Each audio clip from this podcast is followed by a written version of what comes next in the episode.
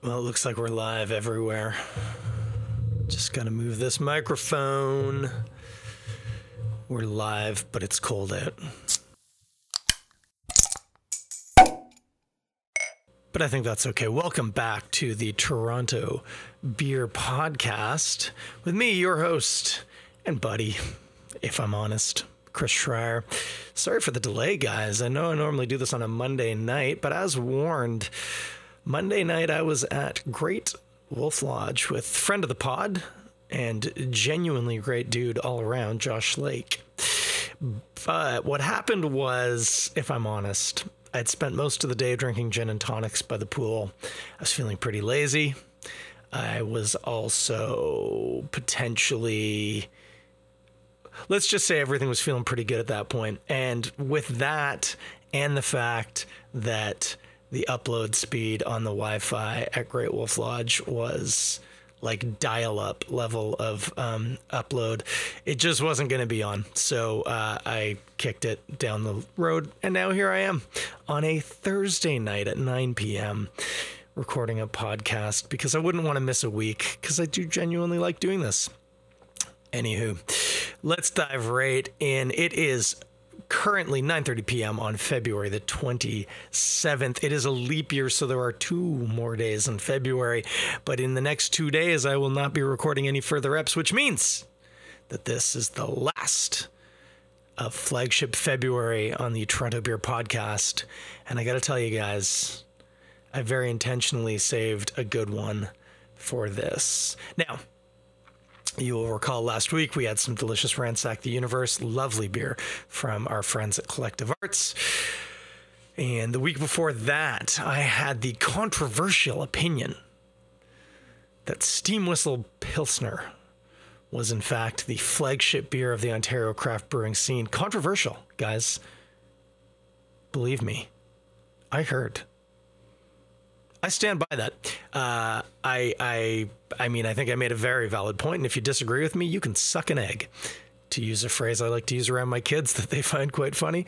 What does that even mean, suck an egg? Why would you ask somebody to do that? Anyway, I want to keep this one bleep free, so I'll, uh, I'll, I'll curtail that. What else you could say?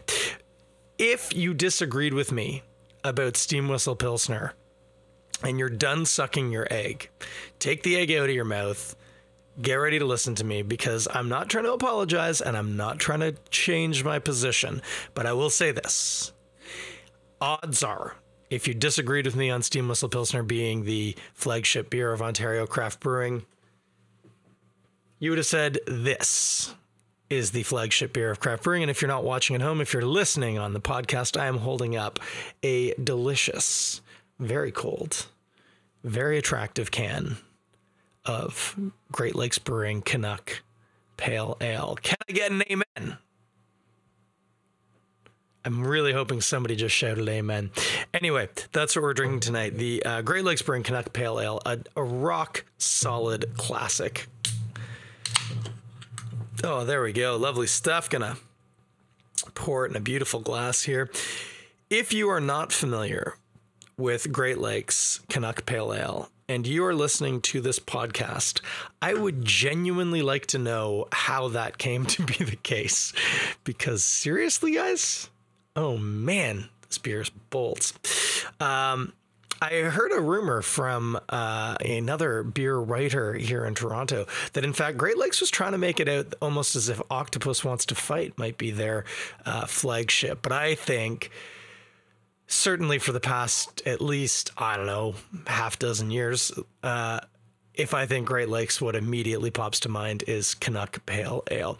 Canuck is a North American style pale ale. Think in terms of things like Sierra Nevada Pale Ale. Um, very hop forward, very hop forward, but uh, not a crazy aggressively bitter beer. Very aromatic. Uh, I'm dancing around the word drinkable because, of course, it's a liquid that's not poisonous. That means you can probably swallow it, which means you can drink it. But you get what I mean. It's a crusher. You can really lay into these beers, and good golly, I love doing it. Um, and that's what we're going to do right now with this delicious, delightful Great Lakes Canuck. It is I would call that like a honey light orange, yellowy colored, quite hazy. Not a chunky boy. I see no chunks, uh, but quite hazy, quite a hazy boy. Uh, often you can get a nice bit of white head. This one's dropped pretty quickly because I tend to try and pour gently um, to prevent myself from dumping beer all over my crotch, uh, which would be embarrassing because I am live on YouTube and Instagram right now. So I would not like to. Uh, to do that. Um, but yeah, you can often get a nice big white foamy head on here. On the nose, oh, good golly. Oh, yeah. I mean, very citrusy. Mm, yeah, peel and fruit, so kind of orangey, tangerine, maybe with a grapefruit. Again, that bitterness of the peel, but also the quite juicy uh, sweetness almost of the fruitiness. Mm. I'm not sure if my glasses just touched my mic or my glass. Apologies if there was a rattling in your ear. I just really like getting my nose in here. You know, Canuck, I haven't really actually stuck my nose in a glass in Canuck, of Canuck in a while. It used to have quite a piney hop to it as well. I'm not getting as much pine on the nose. Let's have another sip here, or a sip. I haven't had a sip yet today. Mmm. Oh, guys. I'll let you in on a secret before we talk more about the beer. I think I mentioned that I've been doing like three days a week dry Tuesday, Wednesday, Thursday. Well, I did have some drinks on Tuesday because we were at Great Wolf Lodge until dinner time. And then we went to a bar in Niagara on the lake for dinner. I'm not going to have a soda. So I actually really only was dry yesterday. but that was my first beer um, between Tuesday night and now. And it, oh man, it's going down a treat. Mm. Hmm. Now I will tell you on the on the palate. Oh, pardon me, people watching at home. Oh gosh, my mustache is out of control right now, which means I have to keep keep keep the beer out of it. Um, on the palate, it's um, it's a bit more tannic, a little bit earthier. Um, citrusy quality is definitely still there, but some other characteristics of the hop are, are really roaring in now. And certainly, I think pininess would be part of it. Mm. Hmm. Yep. Yeah, it's almost a little earthy right off the get go. And then it kind of transitions through to a bit more of a citrusy. And again, now we're talking more peel, uh, less juice um, on, the, on the palate. Um, with a lovely, mm, dry, almost a little herbaceous, hoppy finish. Oh, I like this beer a lot, guys. Um, I got to be honest with you. It's a shame that I haven't really given it much thought recently, but this is definitely a beer that I generally just keep in my fridge and I just crush them. I crush them. I had some at Great Wolf Lodge because it's a beer that I just want to take with me when I go places. Great Lakes Canuck Pale Ale. Let's talk. Let's talk food first. What are you going to eat with this? Um, just about anything's going to taste pretty good with this delicious beer.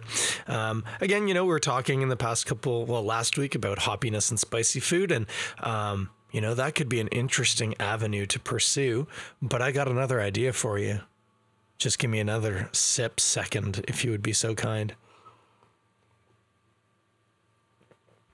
Mmm.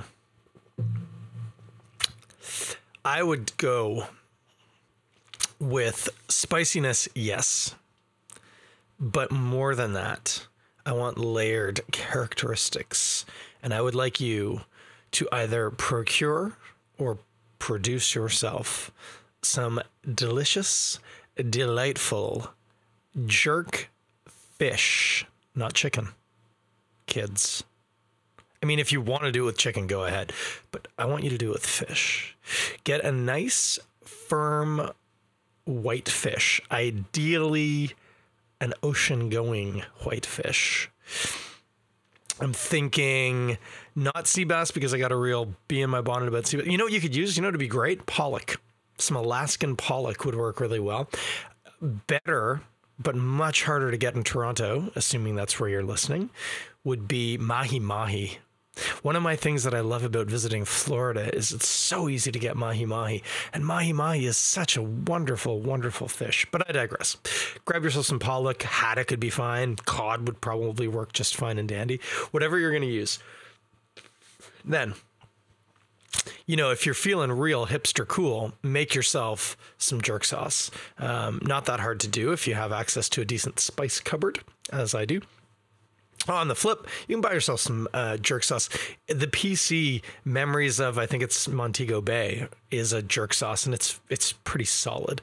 Uh, alternatively, um, most grocery stores now in the international aisle you can get Grace brand products, which are um, typically uh, Caribbean uh, products, and, and, they make a decent jerk sauce as well. Uh, or you could actually just go to a you could try going to a, a jerk place and just seeing if you can get some of their sauce. It's not wouldn't hurt to ask telling you that for free. Anyway, you're going to make your jerk chicken, or not chicken. That's what we're talking about, fish. And here's one of the differences. Typically with chicken, you do the jerk sauce and then you're going to finish it over a hardwood charcoal uh, grill. Um, possibly even letting it smoke for a little while to get it some smoky characteristic. With the fish, you certainly can do that, but uh, I tend when I prepare it to do it under the broiler. Um, and it's just a bit easier to manage the fish that way. And I don't find you need as much smoke characteristic, but what you're going to get with this now. So, white firm marine fish, an ocean going fish. Uh, they're fatty, fatty, fatty, but they they've got a bit more fattiness to the fish than if you were eating, say, like like perch or something like that. Um, so right away, we're working with the juxtaposition of the dry bitterness, uh, working with the slightly fattier quality of the fish, but then we're gonna lay in a bunch of spices. You know, in jerk sauce, you get allspice, uh, probably some Scotch bonnet peppers, which are spicy, but also have a very characteristic um, pepper taste that's very, very, very much Scotch bonnet. They're they're um, fruitier. I find um, the the fleshy taste is is almost more reminiscent of like a red bell pepper than like a hot pepper. Um, and I think that, that those are going to play well off of the, the more um, the more herbal or, or earthy, hoppy, bitter qualities. Um, I think. I got to be honest with you, I haven't tried this in a long time, but it's making me want to make some jerk fish. So uh, it doesn't look like my wife's watching on Instagram right now, but babe, maybe we should put that on the menu. The kids won't dig it, but my golly, I will. And you will too, my love. Anyway, that's where I would go with this. Um, again, thinking about trying to like, I like the juxtaposition a lot in, in, um, especially with pale ales, where find other things that you can kind of make a team Batman and Robin, as it were, of the beer and uh, uh, culinary world. Uh, that's the direction I would go with that. Uh, if you want a cheese, you know it goes really good with this. And speaking completely from experience, mm, I just wanted to have a sip while I was thinking about it. Is a cloth bound, really dank cheddar, like a real It'd be great if there was a little gray mottling on the cloth bound part of the, the cheddar. That'd be nice. Uh, you're probably going to have to go to a hipster cheese shop to get that. You don't see it at Loblaws too, too often, but any of your major hipster cheese places uh, that you prefer. I've, we've got the Art of Cheese here on the beach on Kingston Road, or Alex Farms on Queen. We have two good hipster cheese shops. Both of them can help connect you with a real, real dank farmhouse cheddar, cloth bound ideally. Um, and that would just be delightful. Let's talk a bit about Canuck. Uh, fitting given that we're well not really but kind of we're coming up to a summer olympics in japan if covid-19 doesn't cause its cancellation mm. delicious uh, not covid-19 the beer i don't think covid-19 probably has a taste if it does well now you know what let's not even uh, the beer is delicious. COVID 19, nobody's having fun with that. Uh, but Canuck Pale Ale was originally first released as a kind of one off or seasonal offering. Uh, I can't remember which year's Olympics now, but it was for a Winter Olympics. And the uh, branding had an attractive um, set of skis and a toque because it was called Crazy Canuck, which was the name of our ski team back in the day. The Crazy Canucks, they called us. Um, of course, the LCBO does not approve of uh, sports and beer unless you have a lot of money. if you have a lot of money, you can relate sports and beer as much as you want, but you have to give them the money and, and spend it in, in political ways. Uh, if you're just a normal small brewer, if you try and incorporate sports into the labeling of your beer, you will be told a hard and fast no from the LCBO. So they changed it to Canuck. They changed the branding a bit, and then over the years it's morphed. And of course, with the um, redesigns that started oh, five years ago now, Canuck was one of the first ones to get done with that very attractive. Um, uh, I was going to say animated. That'd be something if it was an animated label. Um, but the the uh, the sketched label of Gordy Levesque, the picture of Canadian beer, wearing his plaid shirt and his his toque, and uh, holding a uh, an, an, axe. I'm holding it up for the camera here. There's Gordy. What a handsome fella! Big beard, curly mustache. Actually, he looks like a guy I know. Hmm. Anyway, uh, that label, in fact, has actually gone through a couple of rebrands as well. Although the image has stayed more or less the same, the coloration and stuff's changed a bit over the years. But um, the important thing is the beer. Uh, I'm sure has changed slightly. In fact, one of the things about making a beer consistently over a long period of time is that you do have to change it because, um, unlike wine, where when the ingredients change, you just say, well, it was a better year or a worse year. Brewers don't tend to have that luxury. So if the hop crop that year of say Cascade had a funny thing going on, then you have to figure out how to try and adapt the recipe to keep the beer continuing to taste the same way. Or, and in fact, this is where it gets even slightly more complicated.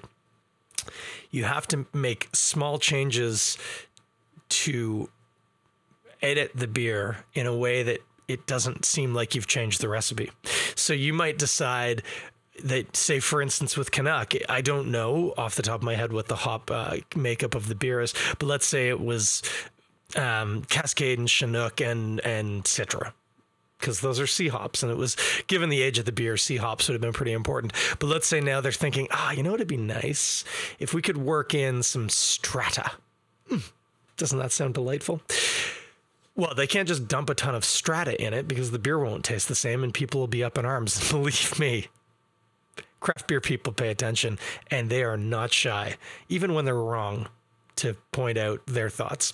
So you have to make very, very, very, very small. I once had a conversation with the brewmaster from Hacker-Pschorr in Germany, and uh, he was describing this to me that they were made aware uh, um, at one point that one of their major, I think, barley suppliers was going to be going offline. They were they were selling the farm, and I don't know what but they had about 10 years notice.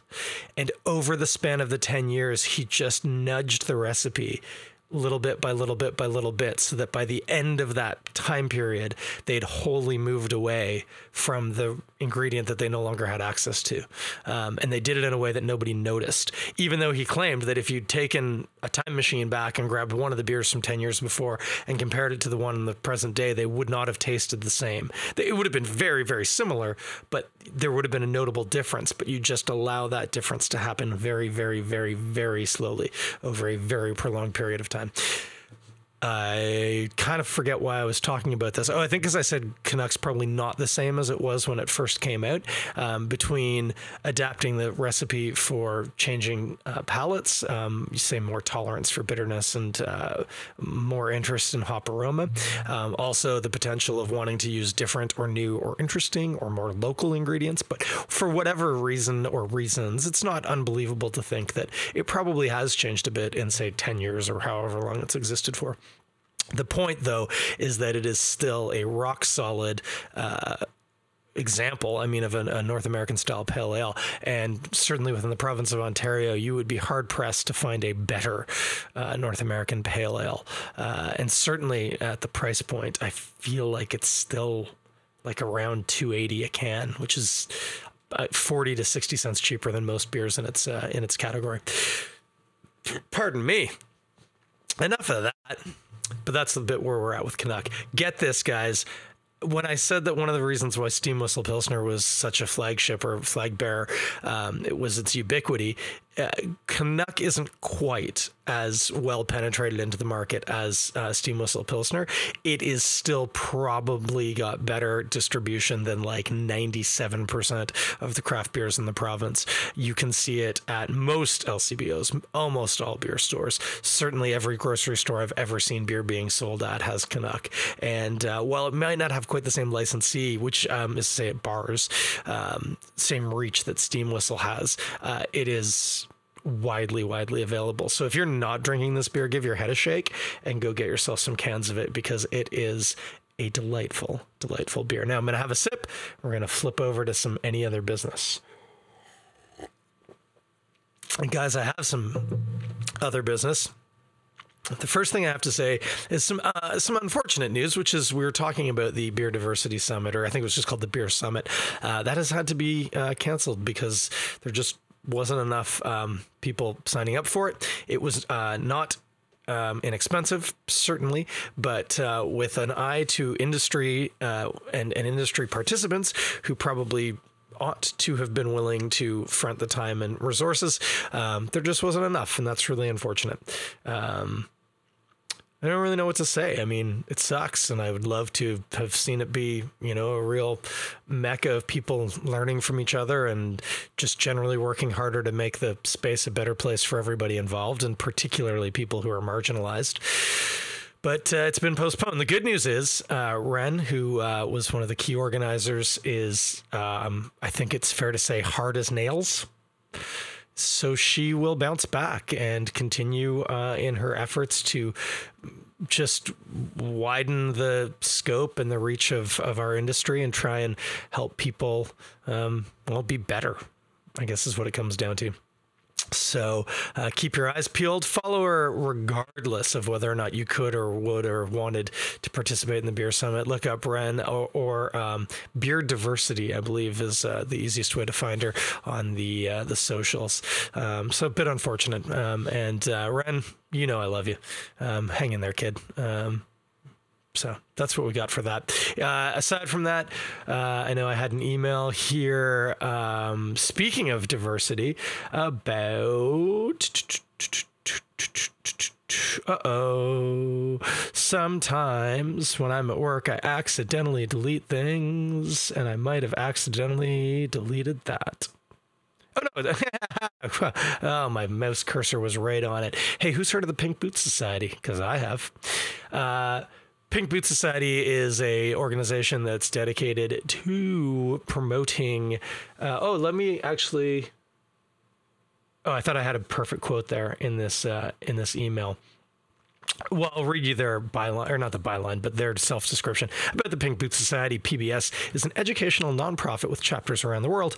We offer support to women in the beer industry in the form of scholarships, a variety of other educational opportunities, and a supportive community to grow within. Hopefully, if you have been involved in any way in the craft beer scene in Toronto, you've met one of the many fabulous uh, women working in our industry. I went to start trying to bang some names out there, but you know what? I don't even want to do that because A, I would hate to miss somebody who I love, but B, there's a whole lot. Um, just within the brewing side of things, there are female brewers throughout the industry who are wonderful and uh, hardworking and probably putting up with more crap than they need to, but sticking in there. And then when you move into the wider um, sales and marketing side of things, of course, it's it's.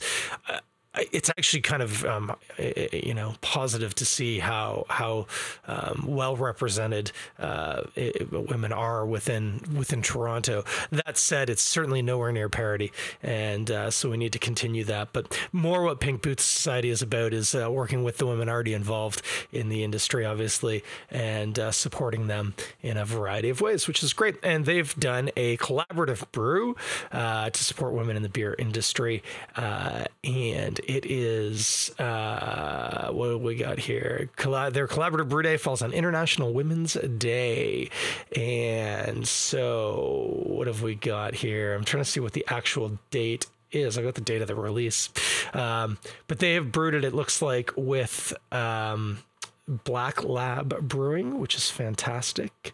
Uh, oh yeah, they've they will brew a still to be named dry hopped pilsner uh, from Yakima Chief Hops or YCH as the cool kids call it. Um, and it sounds delightful. It sounds wonderful. Uh, I would suggest keeping your eyes peeled for that beer, and when the uh, when the day of the release comes, you know, go uh, go to your local or wherever is nearby that you can grab some of that beer. Uh, show some love and support for the Pink Boot Society, uh, and and very likely enjoy a pretty tasty sounding beer by the sound of it. So check that out. Uh, any other events coming up? Um, I don't know. I need a sip of beer. Mm-mm-mm. Well, I will mention one just off the top of my head. This Sunday, if you are listening to the podcast on. Um, very very soon after its release uh, recalling that i'm recording this on february the 22nd i believe we're looking at sunday march the uh, 1st um, come on down to Popper's Pub. It's not strictly speaking a beer event, it's actually a fly fishing event. Um, but I'm pretty one dimensional. And if I'm not talking about beer, I'm probably talking about rugby or fly fishing uh, or guitars. So uh, I guess that makes me four dimensional, which means I think that I can travel through time. Hmm. This analogy is falling apart, but the point is, come down to Popper's Pub. I think they said the time was six thirty. Uh, it's going to be a really interesting um, discussion uh, presentation on Atlantic salmon fishing in the Gaspé region, which I know sounds a little uh, but the reality is we actually have a pretty good uh, Pacific salmon run right here in the city. I caught a couple of monsters in the fall, boy. Anyway, um, so there's some cross application, but much, much, much more importantly, if you've been interested in fly fishing but never really known how to even look into it, aside from that one time that you watched a river runs through it and um, you know found um, Brad Pitt highly attractive while fishing, uh, hey, come on down to Popper's Pub this Sunday. The guys from Drift are going to be there. There's a speaker whose name is escaping me right now, but he will be discussing uh, Atlantic salmon fishing on the Gaspé region. But much, much more importantly, an amazing way to kind of connect with the community, uh, learn some more about fly fishing, and uh, yeah, I think it's going to be a fantastic time. And Poppers is a fun pub. Um, pretty sure there's pretty much always some Black Oak Pale Ale on tap there, which is a wonderful example of a British style pale ale. Um, different than uh, the North American Pale Ale we are drinking tonight. Incidentally, that or um, Nut Brown from them would be, I would say, their flagship. So, anyway, Popper's Pub, you can look it up. Uh, check out Drift Outfitters if you want more details. And um, We'll have to see, but there's a good chance I'm going to come to that, which is, you know, a rare Sunday out for me, but we'll see what we can do. Uh, no Six Nations this weekend. Um, and so we got until next week, but obviously you want to check that out, hit me up. I got a great place to watch it. And I think other than that, I think we're going to call it a day. I was going to tease out. I was supposed to have um, friend of the pod who was mentioned at the start of this ep, Josh, uh, co-host uh, while we were at Great Wolf Lodge. But then obviously when it didn't happen, that got bumped. It actually works out well. Josh has actually been staying away from the beer uh, recently, more into whiskeys and sort of that sort of thing. So I think in the month of March, I'm going to do a whiskey week, and I'll drink a whiskey or two, and I'm going to see if I can get him to hop on the pod, and uh, we could discuss whiskey together. And then the question would just be, what sort of whiskey? Whiskey should we consume? A Scotch whiskey, or a Japanese Scotch whiskey, or perhaps an Irish whiskey, or an American bourbon? Mm, bourbon, I like that. Or a Canadian. There's some wonderful, wonderful whiskeys coming out of a couple of the um, small independent distillers in the area. So get at me. Let me know if you've got one in mind that you think we should check out. Uh, aside from that, next week, it is not flagship February anymore, and I need suggestions. So uh, come at me, bro. What should I drink? I'd be curious to hear your ideas and your thoughts. Holy moly, this episode's almost half an hour long, and I got an episode of Silicon Valley to watch, so I gotta run. It's been great. Sorry again for the late release. Uh, I hope this is a little, little, little surprise in your Friday morning podcast feed. If you're like me and look at that feed every morning and hope there's going to be something juicy, I hope this was juicy. I don't know what that means, but for what it's worth. I hope it's so. Other than that, uh, hey guys, it's only going to be a couple of days till we do this again. So Monday, uh, sometime after nine, look for me online if you follow me on Instagram or YouTube. Otherwise, should be in the feed Tuesday morning for you. And until then, take it easy out there, guys. A lot of snow, some rough weather today, too. Holy moly, it was a day, wasn't it? Shovel your walks, please, guys. Um, as a mailman, I really appreciate it. And I guarantee you, all your neighbors appreciate it, too. Take care of each other, eh? Because, uh, guys, we're all in this together, okay? And, uh, I've been saying, you know, you don't know what the walk people have been having. You do if you didn't shovel your walk. It was sucky and covered in snow and maybe ice. So, Anyway, and rant. Take care of each other out there, guys. Be safe, and I'll talk at you on Monday.